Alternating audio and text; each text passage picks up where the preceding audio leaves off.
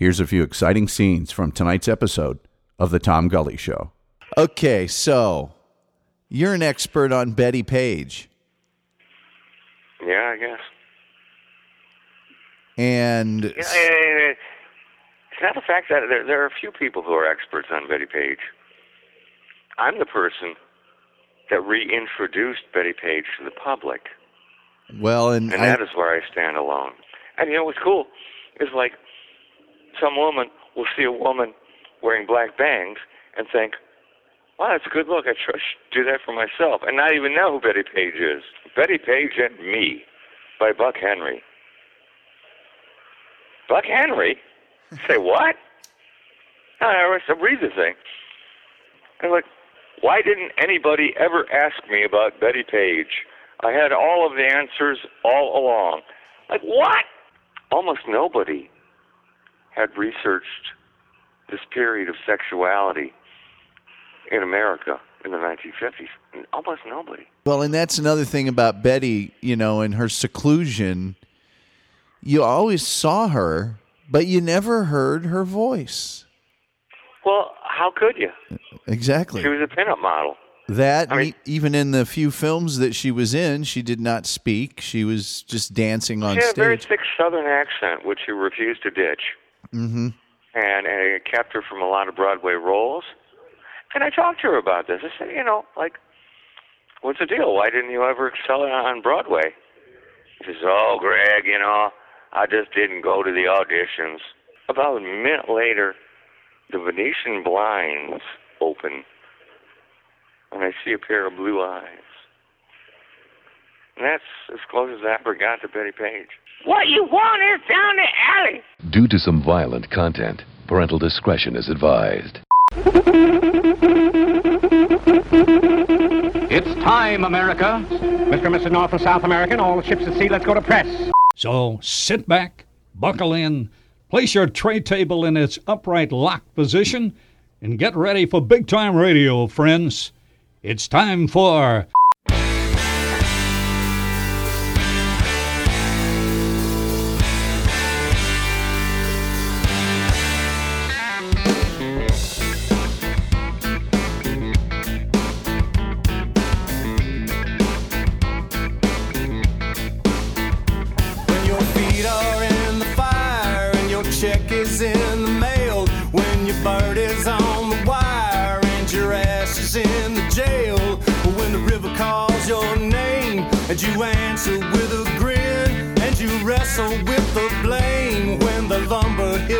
Skin. And it's time to pay the toll. Let the truth wagon roll.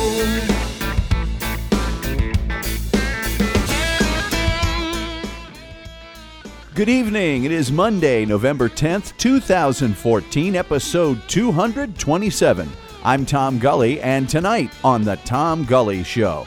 Even if you don't know who Betty Page is, you have seen her because Betty Page's iconic look has been adopted by almost every single facet of popular culture. She was the queen of the pinup era, and then she went into total seclusion, disappearing in the late 1950s.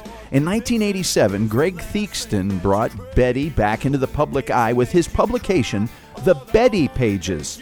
He's just finished writing his second book on Betty, and tonight Greg will tell us about Betty's life, what she was like after coming out of seclusion, and her thoughts on being a cultural icon after being hidden from the spotlight for so many years.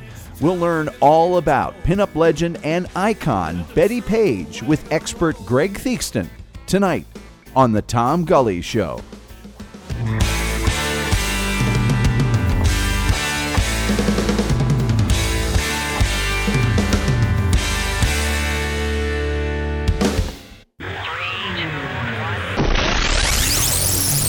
You're listening to The Tom Gully Show. You'll find our snack bar chock full of good things to eat and drink.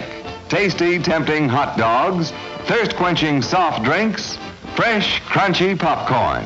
You've plenty of time, so visit the snack bar now. Just send an email to tom at thetomgullyshow.com. Okay, so you're an expert on Betty Page. Yeah, I guess. And it's not the fact that there, there are a few people who are experts on Betty Page. I'm the person that reintroduced Betty Page to the public, well, and and I, that is where I stand alone. I think that we're going to get to that. Uh, I was going to just run through who she is and who she was Yeah, it. to to folks, and and use you as kind of the guide. I mean, she had, I think, what we would say would be a not a rough childhood, but not an easy childhood. A lot of moving around, but she was a good student from all accounts, and uh, actually went to college, graduated from college. Why do you say actually? Well, I think that most people, when they would think She almost of graduated at the top of her class. Wouldn't you think that she was going to go to college? uh, not back then necessarily being a lady. You know, that was back during the time when you could graduate the top of your class in college and you were still going to be a secretary or a school teacher. She wanted to be a school teacher. Well, so get into some of this this growing up stuff because you have insight on that. I I kind of glossed over it all. Uh, Well, yeah, all right. Uh, you know, born in 22, so that puts her early childhood smack dab in the middle of the Depression, the Great Depression. Not to mention, you know, Tennessee on a farm, like they have any money anyway. right? Father molested her, and by that I mean raped her. Apparently, uh, Ben Betty suspected that she uh, that he'd raped Goldie too, but they'd never discussed it. Goldie being Her sister. gotcha. Yeah. So she goes to Um, she goes to high school. She does extremely I'm not well. done with my school. sex stories Oh, yet. I'm I'm sorry. Sorry. Roy, her father, knocked up the 15 year old girl who lived next door. this is a Tennessee story, isn't it? Ah, well, I'm going to have to ask Mr. Williams about that. Yeah, it's kind of backwoods. Well, and that's another thing about Betty, you know, and her seclusion. You always saw her, but you never heard her voice. Well, how could you? Exactly. She was a pinup model. That I mean- e- even in the few films that she was in, she did not speak. She was just dancing on She had a very thick Southern accent, which she refused to ditch. Mm-hmm. And, and it kept her from a lot of Broadway roles. And I talked to her about this. I said, you know, like, what's the deal? Why didn't you ever excel on Broadway? She says, oh, Greg, you know, I just didn't go to the auditions. Which sounds like so many wannabe actors that I knew in New York City. Oh, yeah, man, but they're cattle calls, you know. Oh, it's so disheartening to have 90 people show up, and then you have to compete against 90 people. Well, I guess you're not going to be in the show, huh? Well, no, it's the same for doing voice work or anything else. The people that succeed are the ones that go to every single audition, every single cattle call. And, And you know uh, what the cool thing is? Even if you don't get it the first five or six times, now they know you by name, and they're thinking about you. Sure. Uh, man, that was, that was my whole premise when I did paperback covers. It's like, okay, he doesn't want me now, but I'm going to work here. And so every time I got a new proof, I'd mail it to him. And he knew who I was next time I walked in the door. Plus, I think you're ready. I actually had a couple of art directors say, I think you're ready. well, it's how you get good. You know, you you keep auditioning. Basically, it it makes you push yourself. You know, even uh, Well, act- you know, a lot of artists don't understand that it's not just doing art, it's doing art and selling yourself doing art. selling. and man, it. I saw so many terrific artists fail in New York City because they didn't know how to sell themselves. Well, and and they didn't know probably how to create something that somebody wanted to buy. In other words, uh, take your art. No, no, no, no, no. No, no, no. They were so much better than I was. I just knew how to get out there and kick the cactus or whatever. It's a metaphor. Well, so Betty Betty is uh, Betty, yes. in high school, She's doing well. She goes to a college, I guess, that's now attached to Vanderbilt in some regard. Anybody. Yeah. And Yeah, now, man, she was just on fire in high school. Uh, Everywhere. She worked on the newspaper. She was in the drama club. She starred in the drama shows, and I mean, you look at her, uh, you know, it's like, wow, that's on top of being a, a you know, an all A student. You do all of this other stuff on top of that. How do you? Where do you? Because you wanted to stay away from home. Okay, and so school was a place where she could be loved and appreciated. So she spent all of her time at school. Hey, listen, I'm writing my final Betty Page book, uh huh. And it, it there hasn't been a new Betty Page book in uh, I think 20 years. Well, you know, I checked in to some of, and we'll get to the Betty Pages, which is the magazine you founded that really kept her in the spotlight, or at least rejuvenated her in the spotlight. Put her in the spot. Uh, you know, in the in the in the cultural sense. Um, they are selling. I'm one of the annuals. The first annual is selling for Yeah. like I don't know. It's almost two hundred dollars, and the first issue, the uh, Oh, yeah. that sort of yellow, the fall of uh, what was Yeah, it, yeah, eighty seven. That one's selling for hundred and fifty dollars on eBay. yeah, Uh, so you know some some. Uh, I printed that. I don't know. I print. I printed that. Talk about at home, do it yourself. Yeah, in my fucking basement with my fucking press and my fucking camera and my fucking plate burner. I printed that myself. Yeah. Mm-hmm. Well, uh, Talk about one man band. Really, Greg, you're just so overachieving here. Get a proofreader. So she starts to go into modeling. Is that, you know, just because high school's over, college is over, I don't want to go. Mm. No, no, no. You're jumping way ahead. Uh, Well, you were you got into your fucking printer and so I I was just trying to get us back onto Betty. All right, back on point. Uh, on. All right. Uh, What do you smoke by the way? well, uh, marijuana, ideally, but What what brand of cigarette do you smoke? ultralights. Hey, you know what? I'm 60. I didn't start smoking until 12 years ago. I didn't start till about 3 months ago. Welcome to the ranks of the living dead. I'm telling you, it's uh, it's a thing. It's a thing. So so she's in college. What makes her go modeling? No, she's in, in um, she's in college, and her high school boyfriend induces her to marry him, Billy Neal. Wasn't he going I off to the Billy. service or something? Well, yeah, it's fucking World War II. What do you, you crazy? High school, World War II equals get your head shot off. So you spoke to this guy. Mm-hmm. What a lunk. What a lunkhead. really. How could the smartest girl in the school end up with this reprobate? Was it just that thing, you know, at that time that that was just what you did? You got married. It was just something you did. And No, he- she didn't want to. huh? Well, then, No, he like scraped all the money he had together and says, "Let's go to uh, however far this money will take us and back." And so they get to this small town. I can't even remember the name. And uh, you know, it's it's it's like Back to the Future small town.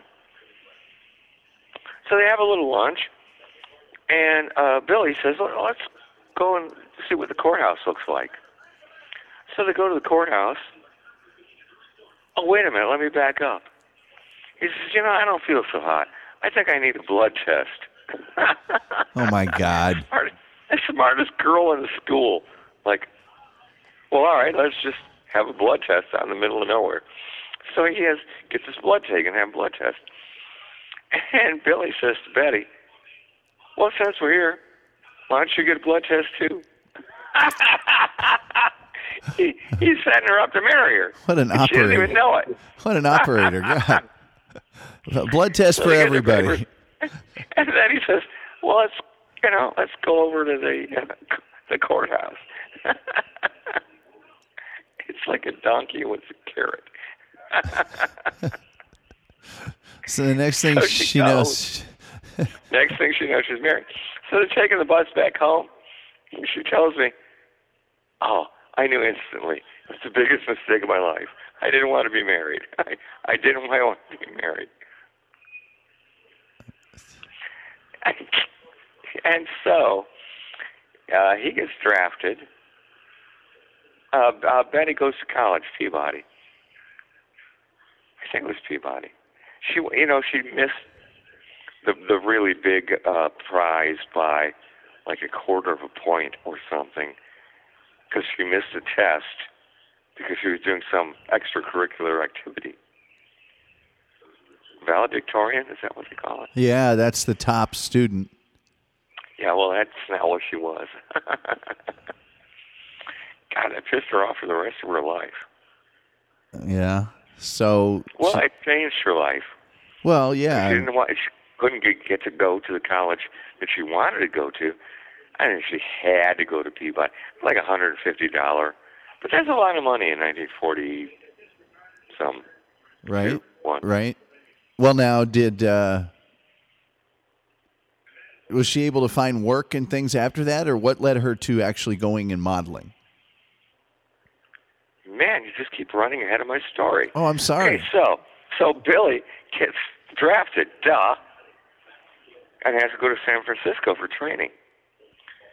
I'm not really sure about that, but that's where he was uh, departing from. So for uh, and Goldie was living in San Francisco. So Betty and Billy uh, moved in with Goldie until his deployment and she got pregnant. Okay, these are these stories. The, okay, I'm going to start telling stories. Well, I'm, I'm going to start telling stories now. Oh, go right ahead. That's that's what, that's what we're looking I, for. uh, Uh, you know, Clarence wouldn't like it, but I. Uh, we had to do a whole show where we just do impressions. I, I, have done shows like that. In fact, we've had guests. Really? We've had fake guests on that have done just a, a character the whole the whole show. Yeah. and hold character. Excellent. Yep. So, he's deployed, and she's pregnant. I don't think she. I I don't know. I might have it on tape somewhere. I don't think she even told him that she got pregnant. So here she is, lunkhead husband, other side of the continent from her family. I think she was a, uh, a secretary in San Francisco. And a baby. Now she's tied for life. Okay, if the guy got his head shot off, then everything's cool. But now here's a here's another problem. I'm carrying his child. So, I don't, eh, the, these stories have been told to me in a very, and I mean they're sensitive stories, so why not? But in a very uh, vague manner. Yeah, Betty met this black guy in San Francisco. This black guy. Okay, that's it. There's no way to track this guy down if he's still alive. Right. This black guy. So sometimes, you know, it it's like I don't know. You're not gonna, in your mind, fill in the parts. Was it a guy that lived in a building? And you know, I was. She she didn't actually say that she was a racist when she was younger, but she didn't like black people. Uh, and then she went to the Caribbean uh, as a uh, secretary, and, and got to meet all of these wonderful black people. And uh, all of a sudden, ka-ching, her racism is now now gone. So I don't know. So she meets this black guy, and uh, I don't know. Apparently, uh, she didn't drink. But and a tale of woe. My husband's off to war. I'm going to have his baby. Uh, I don't love him. Uh, said, get yourself an abortion. like, She was. okay. Okay. Uh, I don't know anybody that does that. Do it yourself. And she explained to her how to do a self-induced abortion. Wow. It sounds like she she was dating one of the characters from Amos and Andy. Do it yourself. I said, do, do it yourself. do it yourself. what do you mean? Pay some nigga to plow your pussy with a what is it, coat hanger? Let me. I'm writing this down. coat hanger. Yeah. So he explains to her how to do a self-induced abortion. And how does the motherfucker even know? Well, he's obviously had experience or heard tell. Well, well anyway, it worked. Okay? A, a very, I won't call it a pleasant self-induced abortion, but one that worked, you know. Uh huh. And he, uh, so he comes back, and uh, he's like 98 pounds. So they move back to uh, Memphis. Memphis, yeah, I think it's Memphis. Look, I- you know, I'm, I'm gonna have to review my notes. Uh, and uh, I don't know, broke up. Just, just didn't want to be married to this guy anymore. He was a lunkhead Yeah. I talked to the guy for like an hour and a half, and it's like, okay, stupid apparently is permanent. you can't be a lunkhead and be married to Betty Page. It's just, hey, you know, oh well, all right, lo- well, I don't know how much time we've got. as long, Anyway, long as you want. anyway, um, she moves to New York, uh, and uh, secretary at uh, 30 Rock. You're working Rockefeller Center. Yeah, well, I was working in uh, Rockefeller Center. it is. That's just a. Well, wasn't that a Jimmy Stewart line? He didn't have to do it that way. How is your? Yeah, Rockefeller Center. Yeah. Yeah. Oh, Betty Page. Yeah. Cat wine, uh, you know, sort of a nature lover. so she's out on Jones Beach. Hey, listen, Jones Beach, that's it's Long Island. That's like a 45 hour long trip to sit on sand. well, all right, whatever. So she's on Jones Beach, and this she's watching this black guy do his calisthenics. And listen, a black guy on Jones Beach back then. You better be a lifeguard, okay? we don't allow black people Right. in Long Island. The Jews, all the Jews, come to Long Island. black people, stay away. So she's, you know, and she's, you know, interested. Oh, she's interested. yeah, calisthenics. so she watched him do his routine. So they, you know, strike up a conversation. Turns out this guy is a cop. He's a New York City cop. Oh man, I'm drawing a blank on his name. There's only one known existing. Oh, and I got to talk to his son. Woo-hoo. Boy, there's a backstory there. Uh, Cass, no, Cass Carr was the. Uh, anyway, he, he says I'm a photographer, and she says, "Oh, I'd, I'd love to model for you." And so uh, I end up in his uh, Harlem uh, studio, and he does a bunch of shots. And apparently, he's always already been published. You know, some uh, Harlem Gazette or something. And uh, he starts selling photos of Betty Page. And people begin seeing them. And all of a sudden, everybody,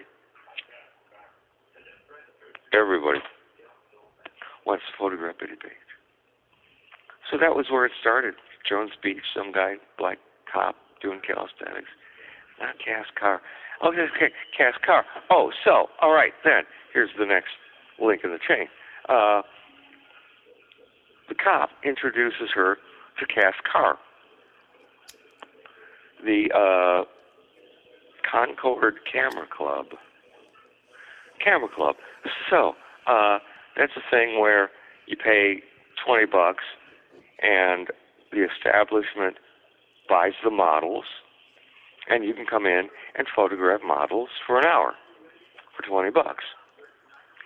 Point being, they're nude. You photograph a nude woman. and nude in 1952? Oh yeah. And Hey, the- look. Yeah.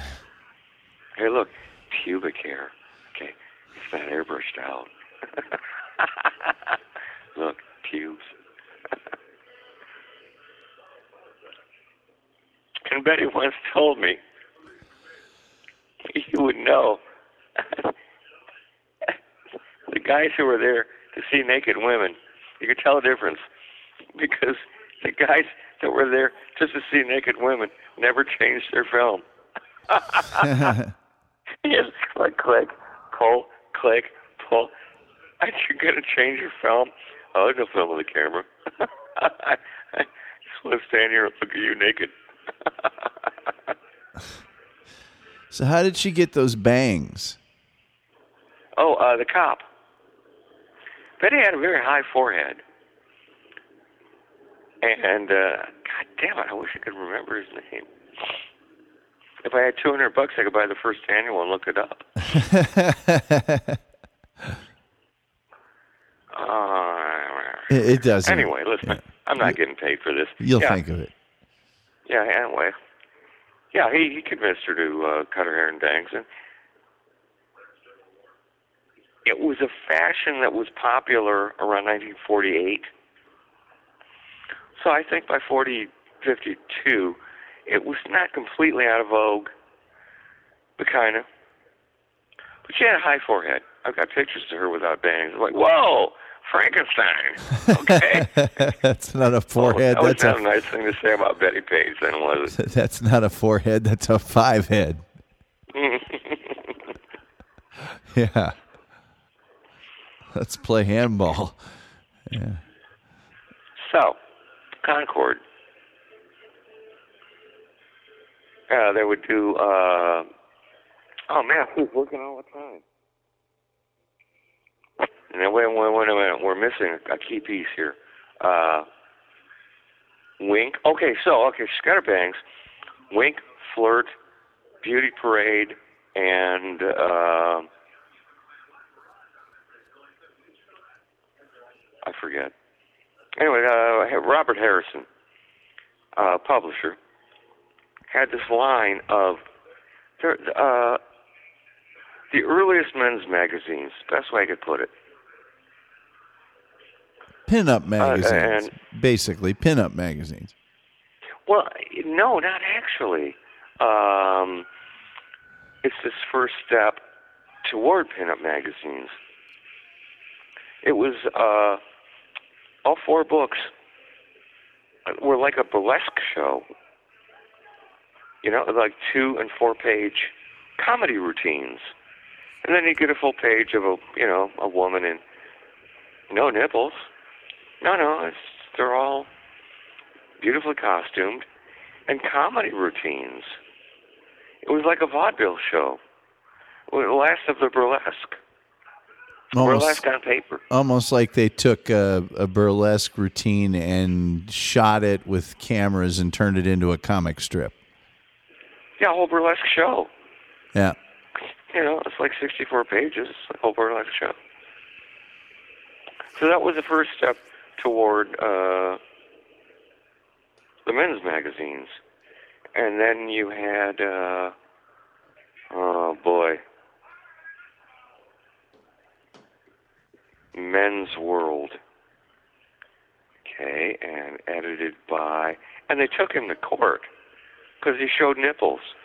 And it was a really, really cool, it was a step before Playboy. I don't, I'm not sure it's Men's World. Anyway, Yeah, it would open up with a, a feature on cars. And then there'd be like, you know, a pinup model. And then there'd be some uh spotlight on an artist. No, it was it was the uh precursor to Playboy. And the guy went to jail for it. Well, you shouldn't have to go to jail for nipples. I'm against that. Yeah.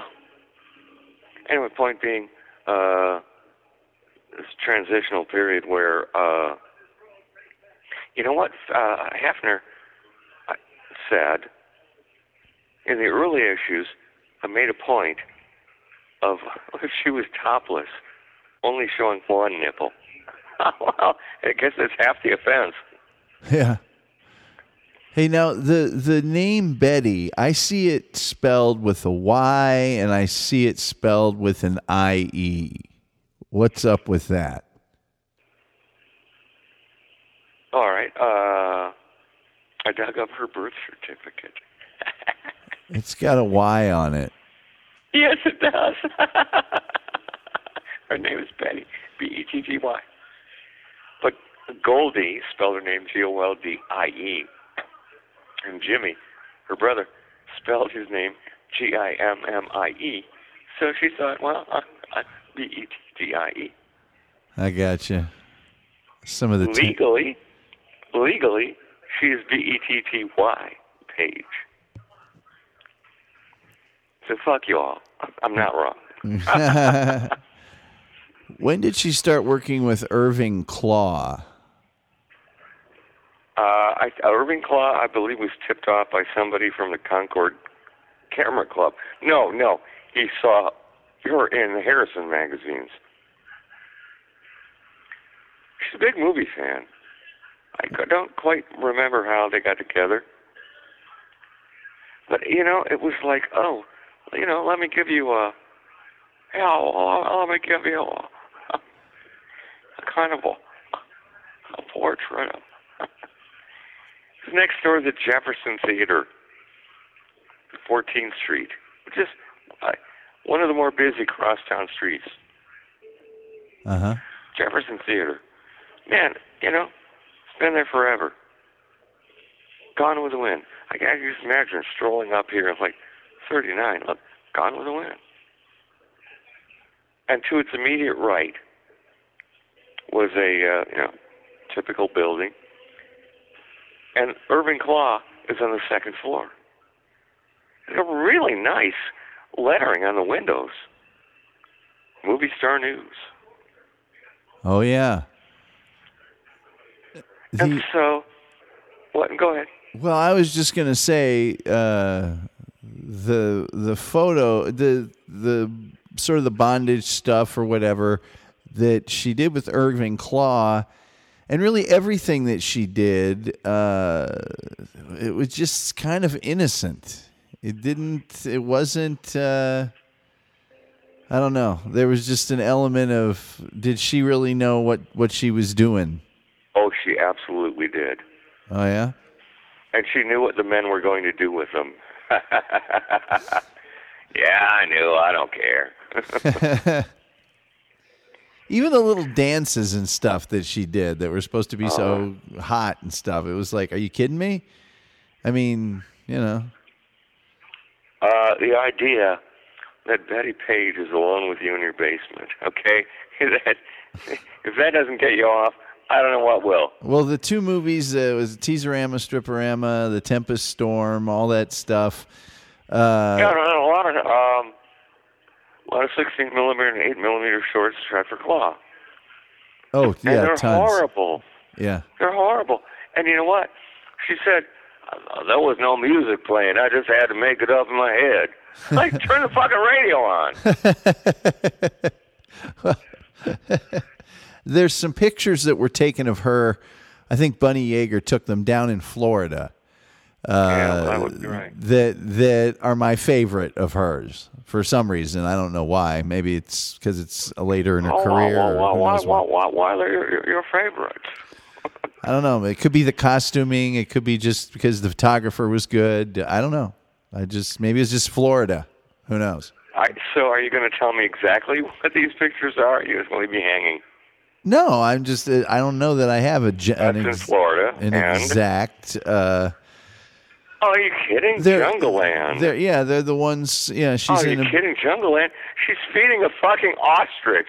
Okay, holding a monkey, sitting with cheetahs. that's not all she's doing, but yeah, it's part of it. Sure.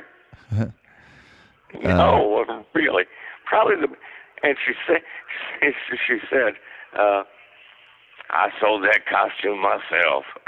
you know, by the time I got to her, she was in her like seventies, late seventies, Uh huh. and and she still wouldn't get rid of her southern accent.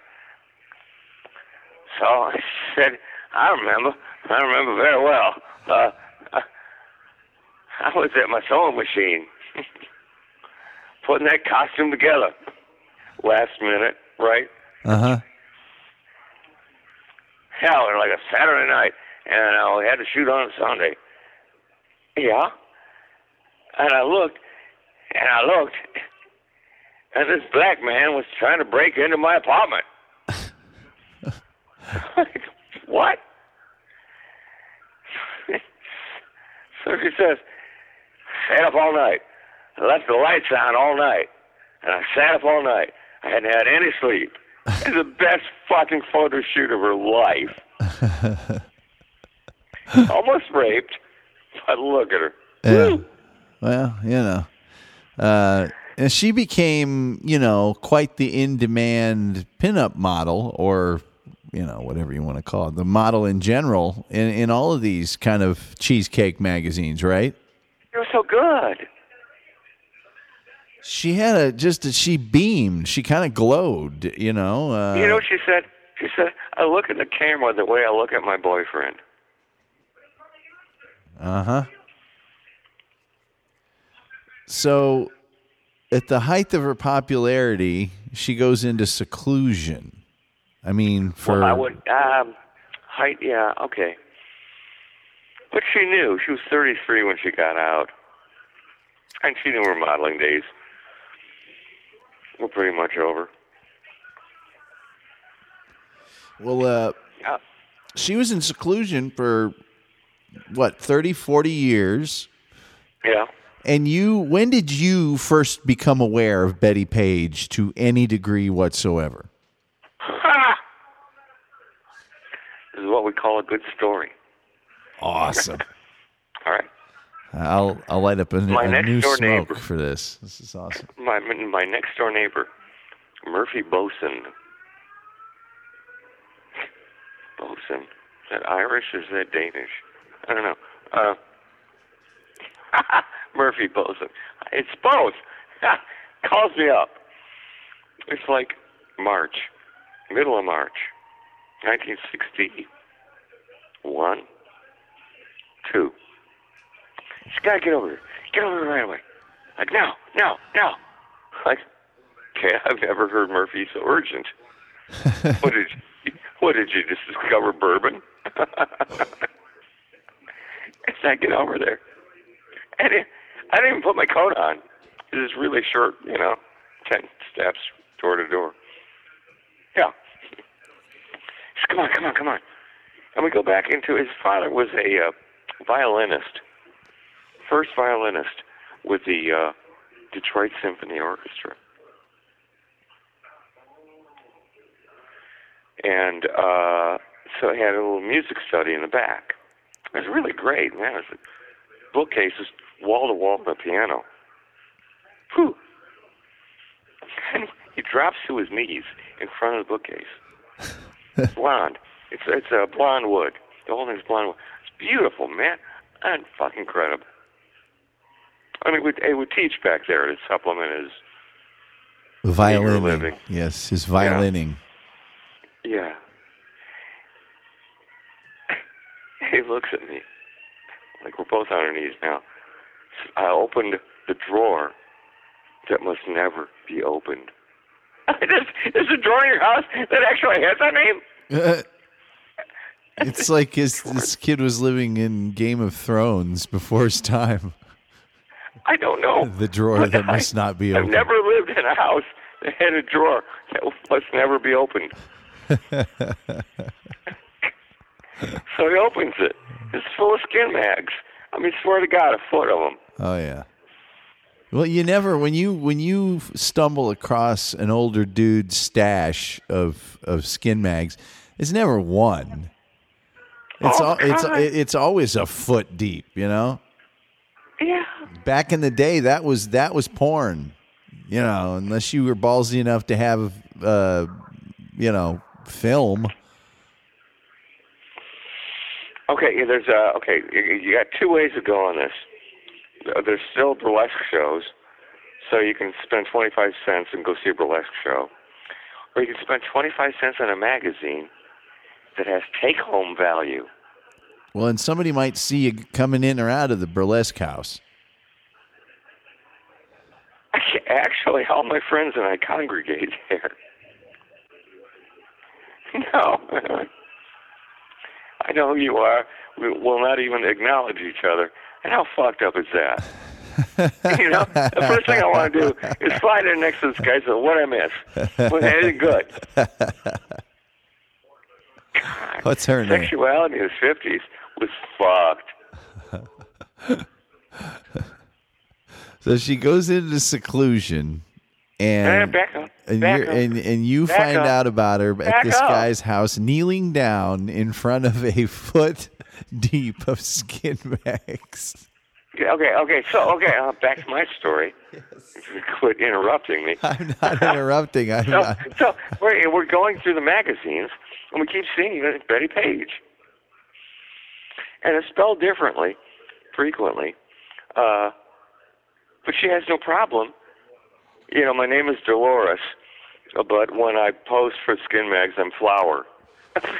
no, yeah, Betty didn't give a shit. She's very, very open about her nudity. Now, because of what the public thought of her for doing that, she was ashamed. But she was never ashamed of her nakedness. Uh huh.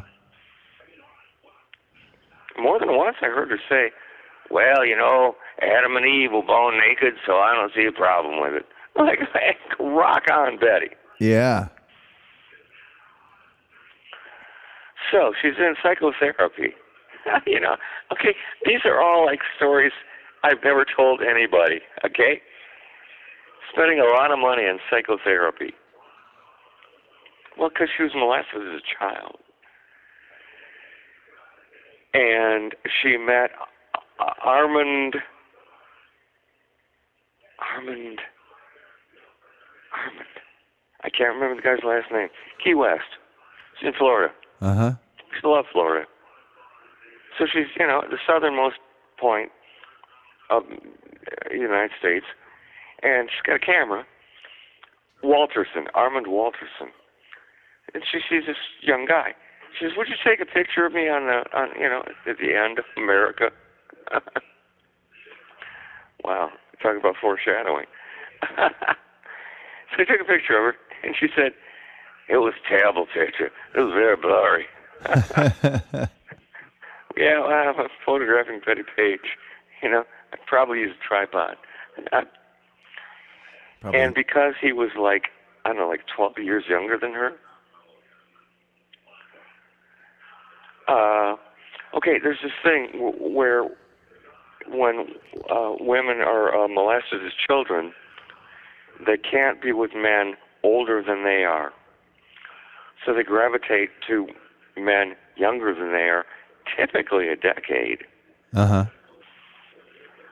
So this is the reasoning why, and you know, Armand Walterson was not the brightest bulb in the pack. Uh, you gotta wonder why she keeps being attracted to this type. Anyway, point being, uh, she'd, you know, go back once in a while and see him, and it became an obsession with her. And her psychotherapist says, look, you're not going to be able to do anything until you resolve this thing with Armand. So, and she said, you know, I was 33. I was pretty much done with modeling, and uh, they were going to tear my apartment building down, and uh, my psychotherapist said I should go resolve this thing with Armand Walterson. So I moved back to Florida.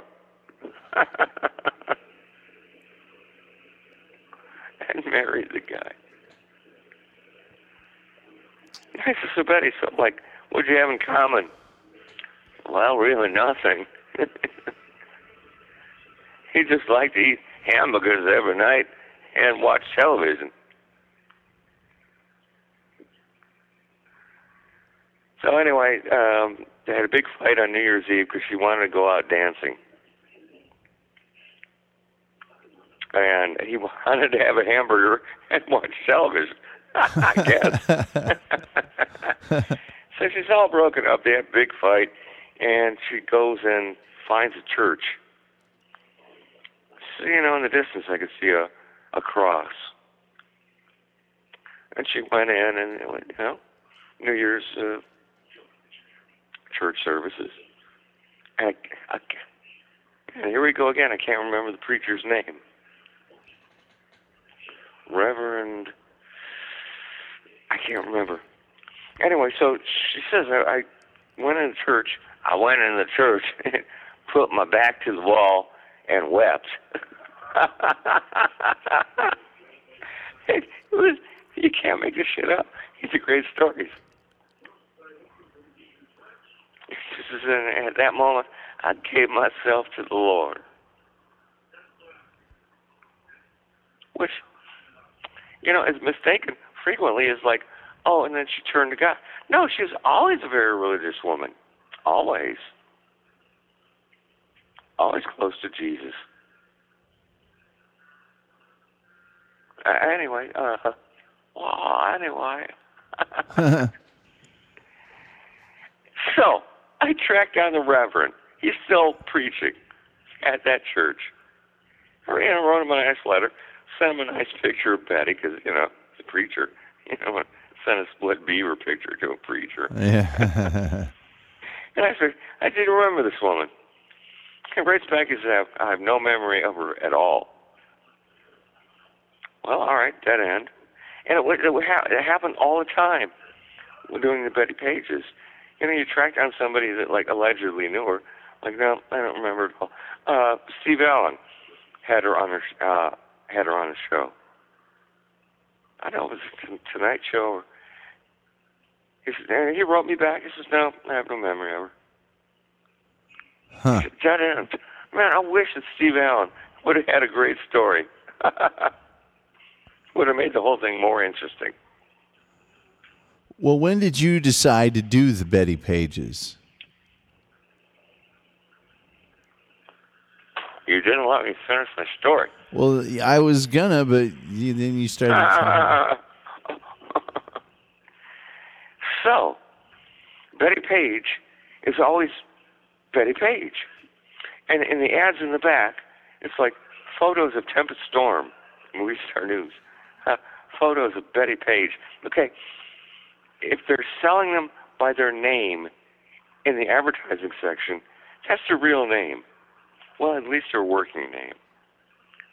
So that's how I discovered Betty Page. And you know what?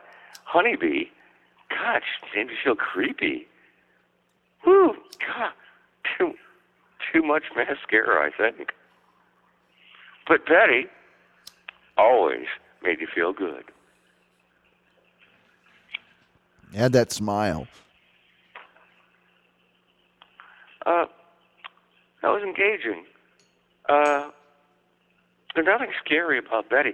Man, some of the women that were posing for the, the men's magazines in the 50s, whew, you need to do something about those split ends. That hair is like really scary. Yeah, some of them were real severe looking and kind of beat up looking. Um, I, I like to call it harsh. okay. yeah, harsh is a good is a good term for it. Um, Wow, prostitutes. well, Tempest And, you know, Storm. but it was not a prostitute. I like Tempest Storm a lot, but she's kind of intimidating looking. You know, uh, And you know that might be part of the uh, attraction for some men. Yeah, yeah, especially back then when it was so much more, you know, mysterious. There weren't a, strip club on every corner, and a lot of these films that they were in, particularly Stripperama and Teaserama, were basically a strip club for a town that didn't have a burlesque house. Yeah, yeah, sure. Well, I I could see that. Yeah, yeah. Although, you know, if you got a car, there's a burlesque house somewhere in town. There's a strip club somewhere in town. Oh, I'm talking about little towns in Kansas that don't. They just have one. They didn't mo- play there. The censors wouldn't let it. movie theater. Oh no, they. you know what they did? They cut it down, and all that was left was the titles and the end credits. No, the the, the leave the burlesque part, the Joey Tata scenes in. You know, the, oh the crappy, the, the crappy, And you know, crappy it's burlesque. fascinating to get this like last gasp glimpse of burlesque. This is what it's come to. Yeah, well, I mean that's actually one of the more interesting things because the the stripping isn't all that that entertaining by today's standards. Um, but but uh, seriously, there were a lot of towns that had just the one movie theater that on a certain night of the week. That was the evil night when they would show, you know, stuff that sh- you shouldn't be able to see. And Art film. yeah, I saw actually a, a really interesting article from one of the magazines back then where they showed all of the different. They took one girl, it might have been Betty, uh, and showed what was allowable in all the states. Yes, yes, yes. I, I ran that in the Betty Pages. Yeah, yeah, it's probably where I saw it. It's probably where I saw it. How much? How much you can reveal? Mm-hmm.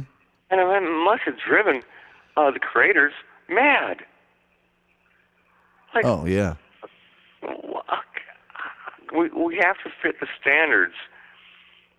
I don't know how many states there were at that point. Of all of these states, and will it play in Boston? yeah, yeah. Uh, so you're aware of Betty Page? Yeah. So uh, yeah. Also, um, I could see that illustration was coming to a slow death in '87.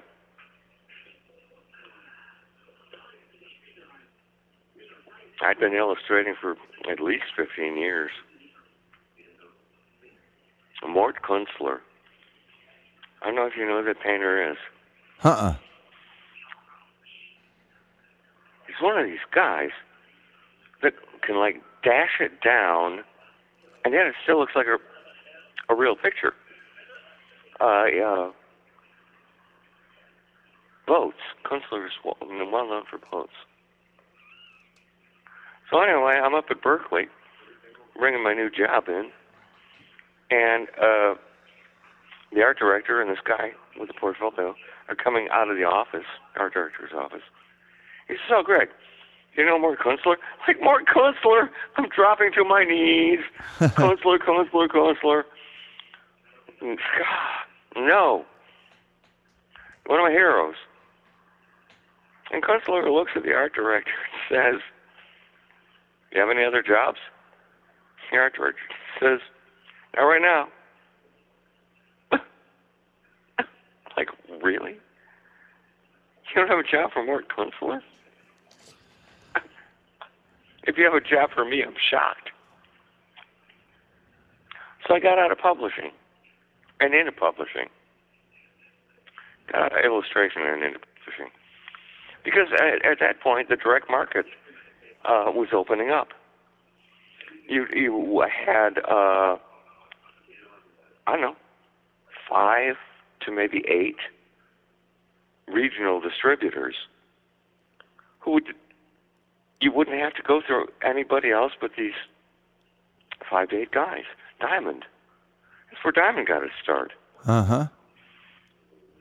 We distribute to comic book stores, which are exploding right now. Like 8,000 comic book stores. Well, just because you like comics doesn't make you a good businessman. Right. Okay. Mm. But I had this uh, system already set up and waiting for me. You know, so I'm, I, you know, look, oh, I'm uh, like looking for, uh, uh, ideas, huh, projects. Yeah. and my buddy, uh, uh, God, drawing a blank again. Jim. No, Joe Anderko Yes. had this wonderful collection of uh, 50s pop culture memorabilia. He says, "Do you know who Betty Page is?" The name sounds familiar. We're in his basement. And he says, You'll know her the instant you see her. so he goes over and he uh, pops open a black binder. And I'm like, of course, oh, yeah, of course, Betty Page, yeah. I thought, you know what? I might as well do projects that I like. I mean, why not? But don't go overboard, okay? So I only printed 2,000 copies of it. And I, I printed it in a digest size so I get more bang for my printing buck. I don't know what this thing's going to do. So uh, instead of printing four pages, I'm printing eight pages. Cut down the middle and bind. Yeah, okay. And the thing really didn't, my press really, Multilith 1850, really didn't do color. You know, but I wanted something special. So I went out and bought some uh, ochre stock and then did an experiment with uh, white ink. Uh, Glenn Barr did the cover. Oh yeah. Cover. And uh, sold out in a week. And I didn't realize until later the psychology behind the size. Okay? It's a skin magazine. Okay? You can put it in your pocket. Okay? So they kept it up by the cash register so nobody would steal it. And then last minute purchase. It's the last thing. Well, I'll be fifteen dollars. How much is this? Five. Okay, I'll take that too. By its very nature, its size made it sell. Because it was always at the front desk. What is this? Betty Page's two. Oh yeah, yeah. That's the last one sold. Uh, uh, oh, yeah, I'm a friendly comic book dealer. Yeah, yeah. Uh, the last one sold out in a week. Size made it So- different too. I mean, it you know it made it unique. It made it you know it wasn't like Intimate. everything. It was intimate. It was so cool that it was a smaller, more you know. It felt more Intimate. more crafted. Yes, intimate. and and, and that was a kind of like a well part of the you know the deal was uh some of the things we were shooting from from Joe's collection were digest size and if you blew them up to eight and a half by eleven They look like crap. oh yes oh yeah we tried some experiments with uh, that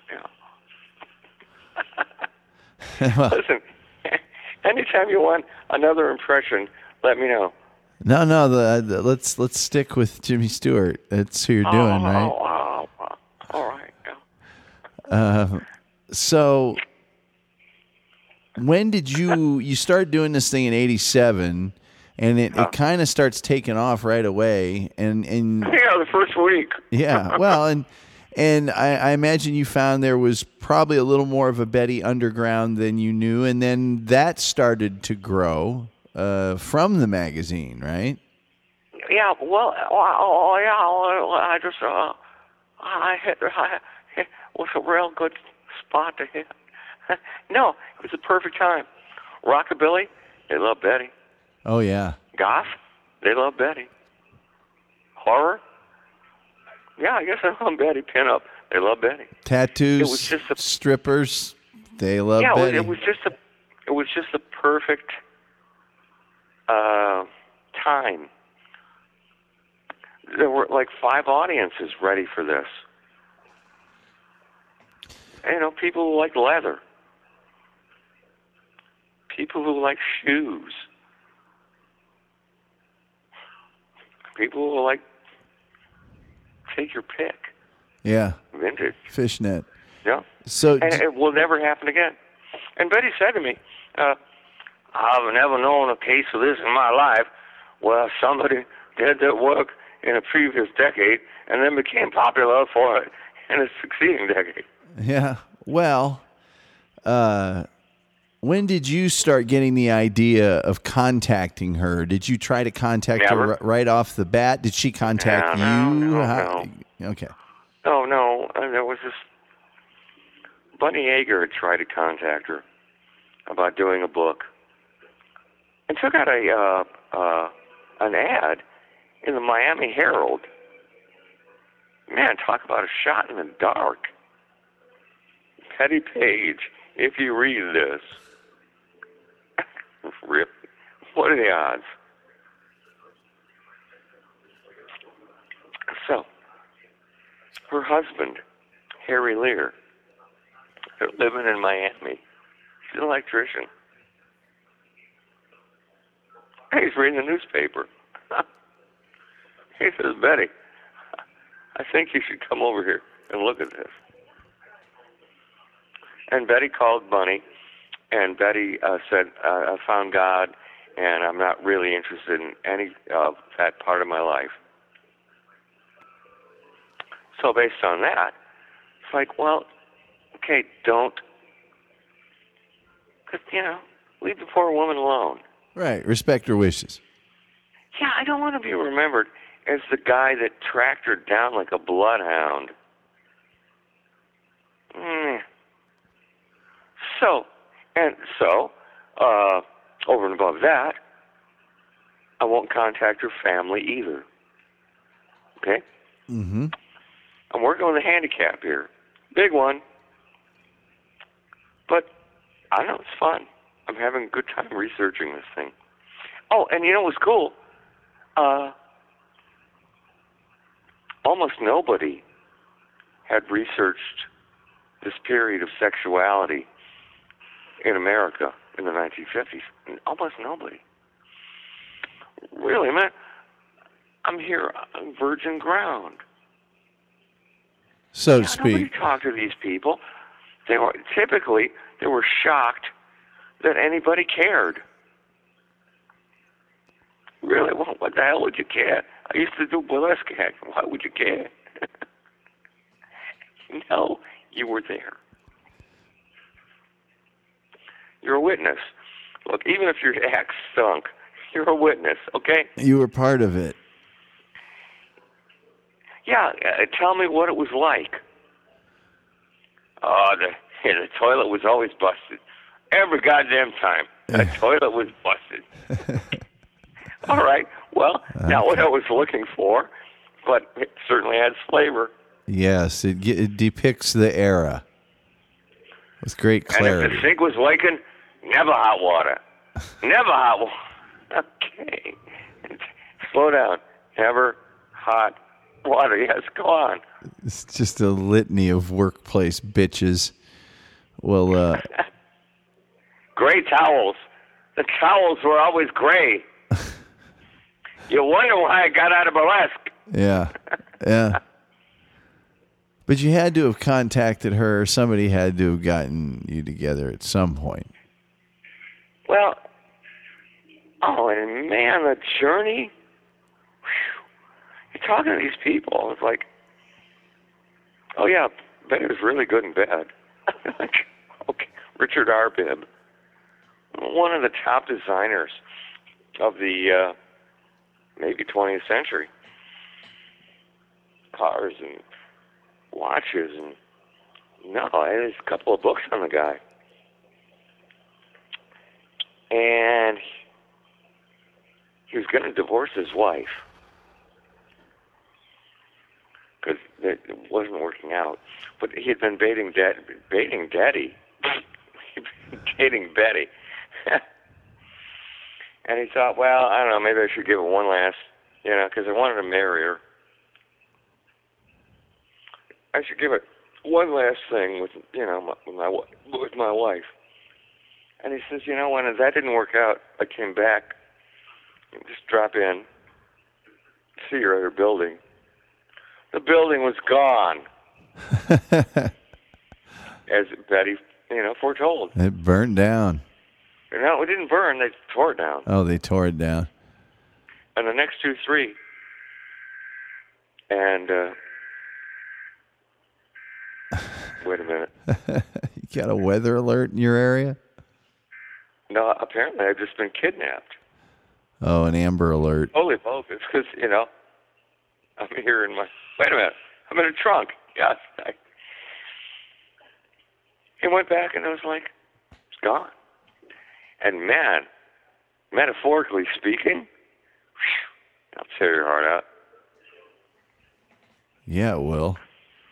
Not only is she gone, everything that you remember about her at this space is gone. Yeah, that's that's gone. What do you think? And, uh, you know, what's interesting? I, I, I went down to like you know, it's, it's forty. I used to live on Forty Fifth Street. She lived on Forty Sixth Street, just the other side of Fifth Avenue. And you know, I uh, I went over to Movie Star News. I'm talking to Paula because you know it's my first link to Betty Page. She says, "Wait a minute, I think I gotta." These New Yorkers. I think I got a model release. so she brings it out, the mimeograph model release, and Betty's immaculate handwriting. God, it's like perfect. And there's her address, and there's the way she signs her name. And now I'm already in issue two with Betty Pages. I can't change the title. no. Yeah, But the point being, I'm investigating her professional career, you know, a little bit of her personal life. I don't know. It just seemed nicer.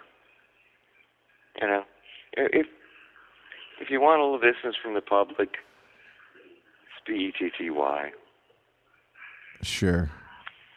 Oh, and it came to this point where, like issue five, now the thing is a worldwide fad.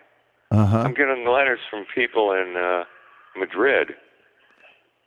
Okay, if you're gonna write to me from Madrid, you have to write in English. and my uh, well, my, my office was my home address, 88 Lex. And every once in a while, like out of nowhere, you know, the doorbell would ring. Uh, uh, 2E, apartment 2E. And you're like, yes. the guy at the front door would say, Betty Page, Betty Page fan to see you. like, all right, send him up. Was she happy with you doing the magazine, or did she have an opinion very, on yeah, it? very much. Well, yeah, are you kidding? So she saw the copies of it and was aware of it. Well, it finally came to this point about the time I put out the first annual that I sent Jack, contacted Jack. Oh, because uh, Lifestyles and Rich and Famous had contacted him, and he didn't seem to have any trouble talking about it. Go, all right, well, all right. So I sent him a buttload of books for him and her, and it's late November, 91. And I got a Christmas card from her. It's very sweet. In her in her trademark peacock blue ink. Handwritten. She always hand wrote. Nice handwriting too. Yeah. Teacher.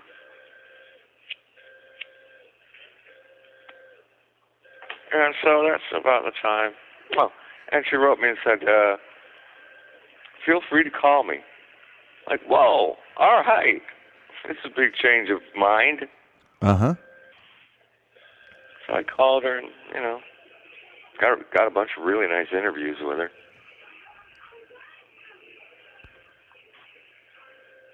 Was she cautious? She said, Oh, when the second annual came out, she said, I didn't know this would be an interview. I thought you were going to write another piece about me.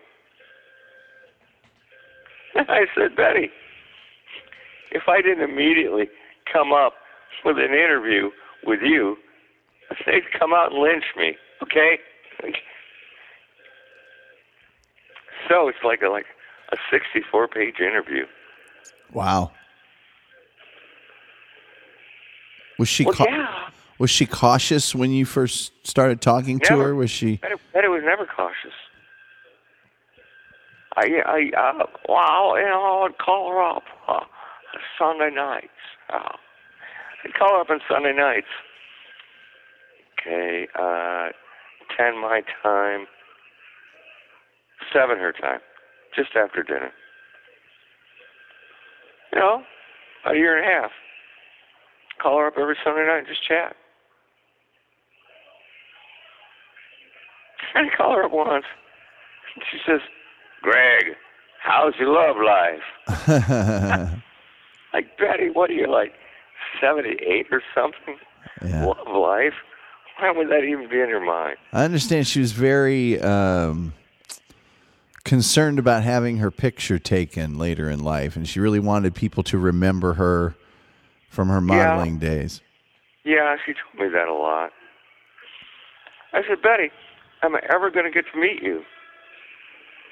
And she says, No, Greg, you're my biggest fan. You'd be most disappointed. And I said, Okay, if I can find a bigger fan than me, can I meet you? Here's a funny story. The day I never met Betty Page. Okay, so uh, okay, I'll, I'm in, I'm in Los Angeles. Yeah. On my way to this, either coming back from the San Diego Con or going to it. I don't know. You fly in L.A., grab a rental car, uh, drive up and collect the Kirby's, Julius Schwartz, and you know head south. And so anyway, nice car, a really nice car. I got a suit on. God knows why.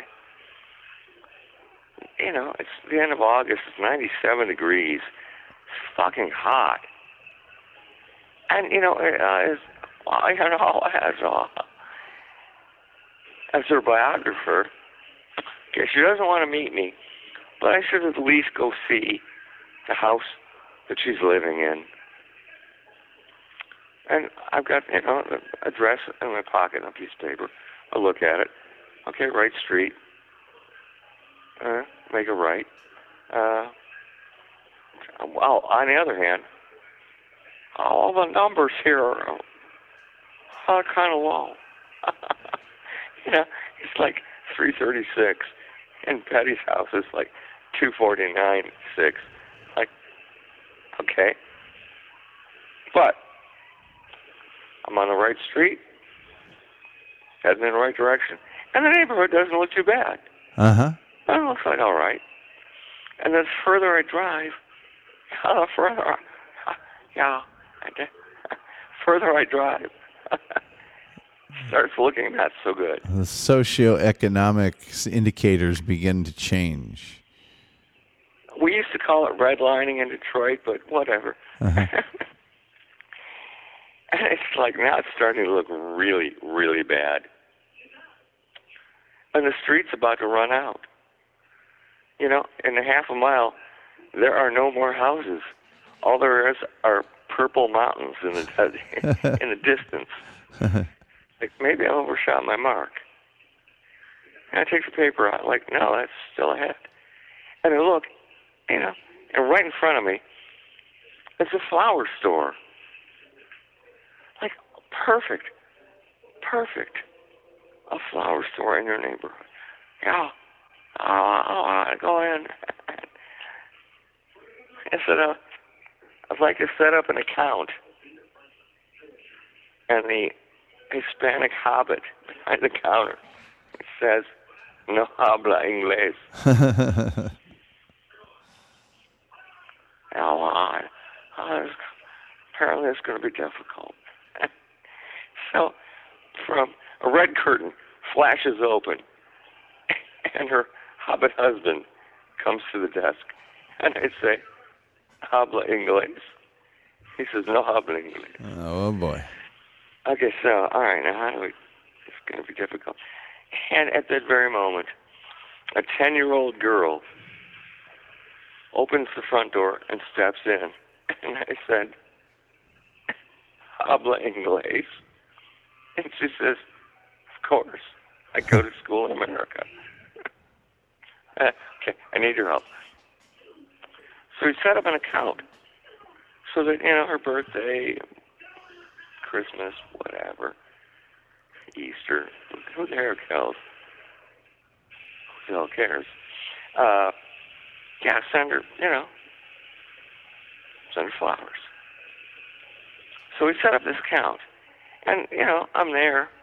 So it's like, well, all right, give me a dozen white roses. So, that done, I continued driving.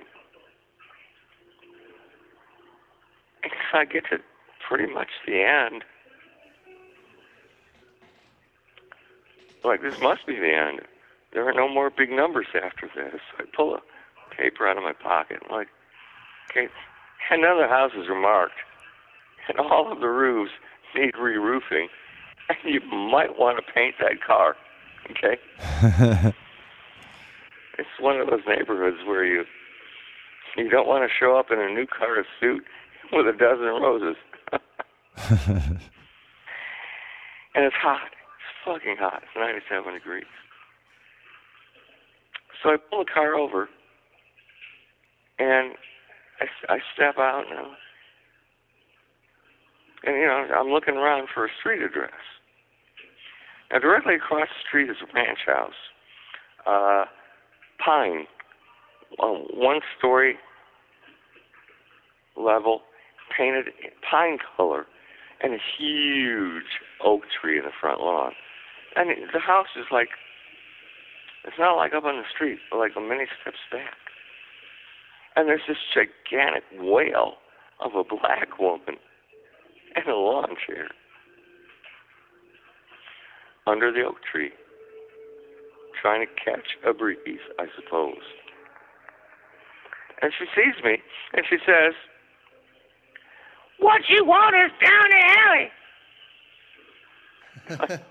Excuse me, what? She repeats, What you want is down the alley. And uh, sure enough, there's an alley to my immediate left. and you know, I don't, I hope it's not a setup. I hope they're not a bunch of thugs gonna like rob me. You know, I'm going with it. Whatever. so I walk down the alley. I'm like 20 steps and then it makes a hard left. And I look down the left. It's just the backs of garages in a very California-like style. No garbage cans, nothing. And I look to my right, and it's a backyard. And there's an Airstream trailer in the back, parked in the backyard. Like, really? Betty Page is living in an Airstream trailer in a backyard. And all of a sudden, a couple of little black kids come bouncing out the back door. I say, hey, anybody live there? Ain't nobody live there. I good, because I can't hear an air conditioner, and the, the front doorknob is a rope. okay, so mm-hmm. good. So I walk back out into the street, and the big black woman in the chair says, "What you wanted down the alley?" and all right, hot. It's really hot. And I take the paper out. That's the house I want. You know, so I look both ways, like my mom taught me, uh-huh. and cross the street. Does Betty Page live here? She says, You the flower man? I, well, in a manner of speaking, yes. I'll go get her. I, no, no, no, no, no, no, no. I'm, she said, she didn't want to meet me. But please give her these and tell her that Greg loves her. So she's, uh, and she's, uh, sidling her enormous girth off of this lounge. I'm heading off the property. Quick step. I get back in the car, turn it on, watch the big fat lady waddle in the house. and then about about a minute later, the Venetian blinds open, and I see a pair of blue eyes. And that's as close as I ever got to Betty Page. Wow. Ah, cool story. Oh yeah. Even better than meeting her. well, well, what do you think her lasting sort of legacy is? I mean, what, what, and how did she view her own image in terms of you know the way it affected other people?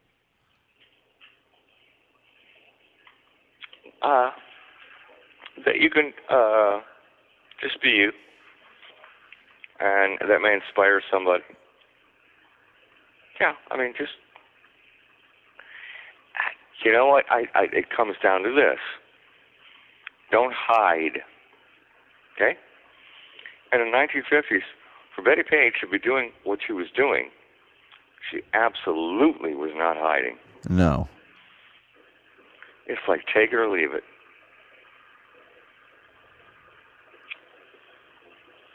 Last thing? Hmm. Well, certainly the idea that women can dress provocatively and not be a slut.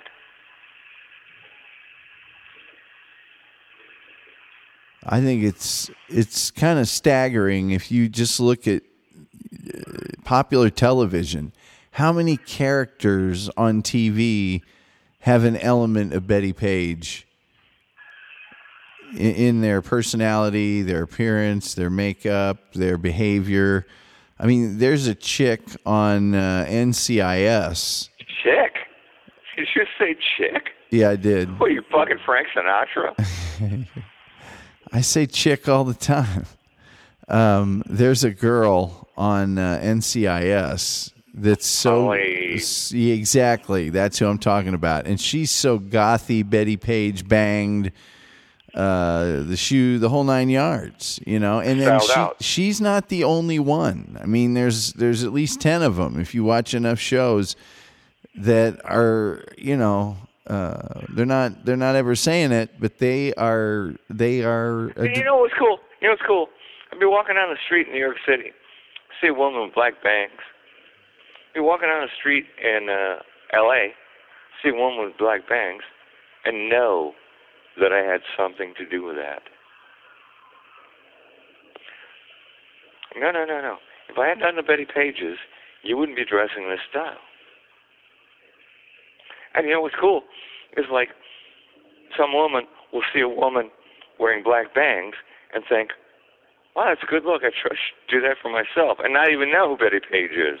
Exactly. That's the thing I was getting at with all these people on television is that that they've either picked it up or whatever. And even if even if the people that are putting it on television know the whole uh, you know iteration of it, the folks at home don't. The actress who plays her might not. Uh, and it's just out there now. It's just an assumed part of the culture that when she first did it was like, wow, you know, and it was part of this this. uh, Well, when she first did it, it was hidden.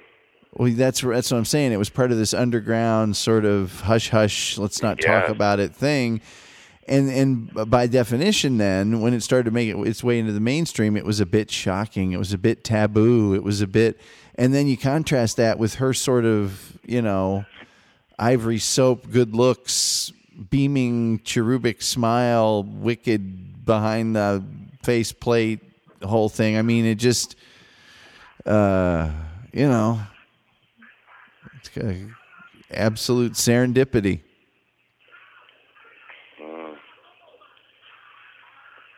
And man, uh, I got some beef with a lot of people about the Betty Page story. I really do. How's- Number one, Playboy. the uh, not fiction editor. Yeah, fiction editor, I guess. Calls me up. Can I interview you? I want to do piece on Betty Page. Piece on Betty Page in Playboy? Hell yes. It'd be good for me.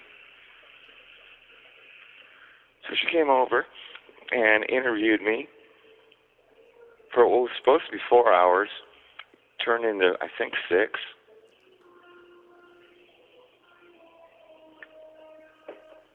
And she calls me back and says, "You know what? I really don't think I'm I'm done with this story. Can I come back and interview some more?" I said, "Yeah." And by the way, remember, at the end of the piece, you got to put where you where you can get subscriptions to the Betty Pages. Okay. 88 Lex 2E subscriptions. So she comes back and she does like another six hours with me.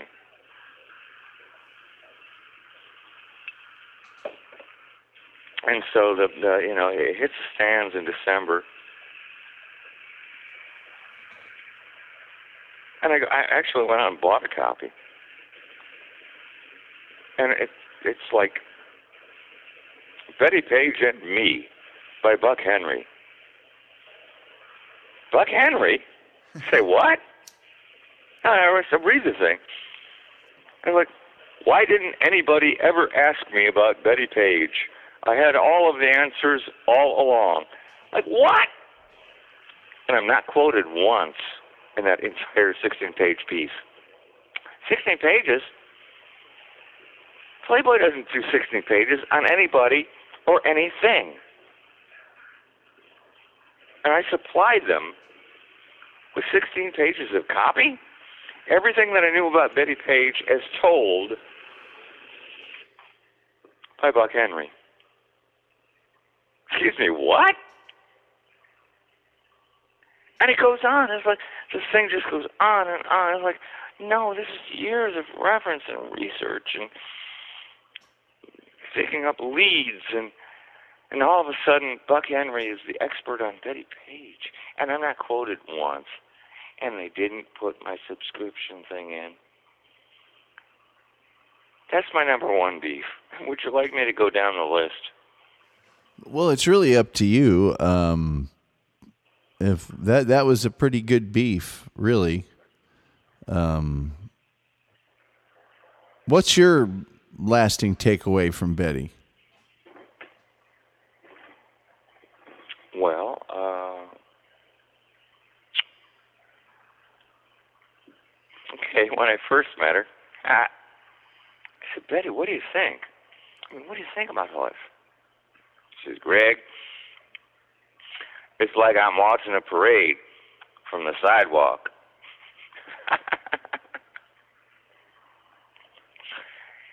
and one of her final words to me were, so, so how did how you know how did the whole thing work out for you? And Betty says, Brad, I used to be ashamed of what I did, but I'm not anymore. So what do I take away from this? I redeemed fucking Betty Page, okay? I quit. I would have done that for free. Man, everybody thought I was making money hand over fist on that thing. Not really. I mean, when you divide it all up and like, no, that's really not a lot of money. But I was dedicated to it. I was dedicated to the magazine. You know, I could have cranked them out every two months. It's more of the same. No, no, no. It's like a, it's like a Woody Allen movie. You got to wait for it. I mean, one time. Woody Allen won't do interviews. So you want a Woody Allen interview. The new issue isn't out. The new Betty Page isn't yet. No. Oh, creates uh, kind of buying anxiety that you like. Anticipation. Oh, yeah, yeah. Oh, my God. Sorry, man, we're sold out. You should have gotten here earlier. Fuck. Oh, and the reorders on the Betty Pages. Unbelievable. Well, mine are cherished. I I I keep them in a very special place, and uh, I, uh, I I know I remember I got like the first five to seven issues all at once from you. Just bam, here you go. Oh Yeah. man, seems like an overdose. no, no, it was it was welcome. And the uh, the Hey, you know it was cool. It was cool. Uh, you know, I was just doing this thing because I like to do it. it became my ambassador. Uh, I'm out in L.A. I don't know. For some reason, seeing Howard Chaykin at Universal Paramount, I can't remember. I said, hey, you want to go to the back lot and see them filming? They're filming The Flash. like the old Flash. Okay. yeah. I said, hell yes. Oh, and this is the uh, day we, uh, the, I'd say, uh, the Sand War, the, uh, you know, the, Yeah, this is the day I met you. yes, yes. And uh, a loud explosion. And Howard, who thinks America's being attacked, hits the dirt. it really, he he fell to the driveway. He fell. He jumped. Jumped. So we continue walking. He's a little, you know, because we're at war and wh- what is it? The oil war? What's that? It was the first Iraq War. It was the Gulf War, the Desert War. Gulf War. Desert War. Yeah. Well, Sand War. It was close. So we go back and uh, you know, a couple of cameras and sound guys and a burning car. and Howard says, uh, Sal, it's my friend Greg Theakston. It's Greg Theakston, the Betty Pages. I have all of them. well, I was about to be impressed by you. and it happened like that all of the time. Greg Theakston, the Betty Pages? Apparently my ambassador has already been here. Ah, who can forget the thrill of seeing the timeless classic Gone with the Wind? But how many of us have seen the rarely shown prequel to that film, Gone with the Slight Breeze? Through an exclusive arrangement with the major film companies, the Tom Gully Show podcast is able to bring you the prequels to some of the greatest films of all time. In this special collection, you'll see prequels like To Slightly Injure a Mockingbird, Some Like It Lukewarm, Raiders of the Easy to Find Ark, Room Temperature Hand Luke, Dance Lessons with Wolves, The Noisiness of the Lambs, An American Werewolf at LaGuardia, Twelve Mildly Disgruntled Men, and The Texas Weed Eater Massacre. The Hollywood Classic Prequel Collection. It's just one of the incredible benefits of listening to the Tom Gully Show podcast. Remember, this special offer won't last forever. So act now and get a free ice crusher.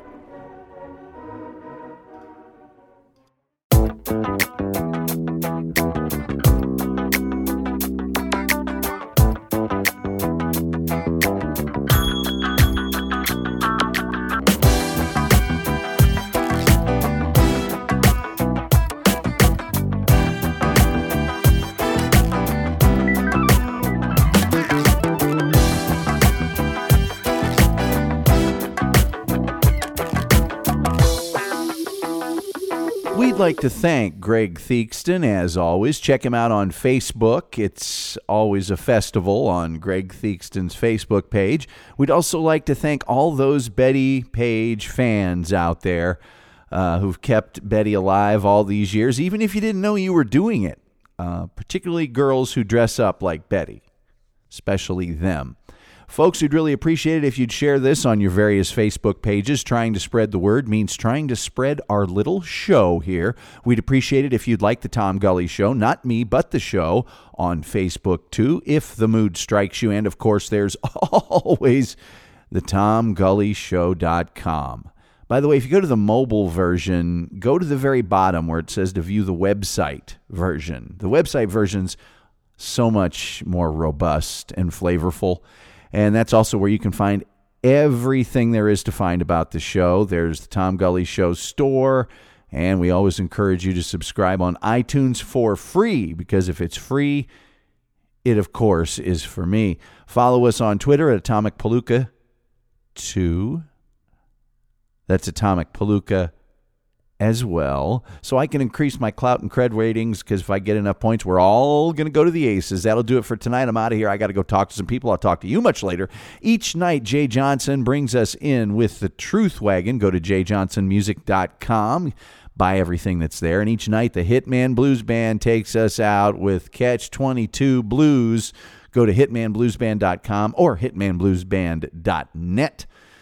That's going to do it for tonight. We will see you next time.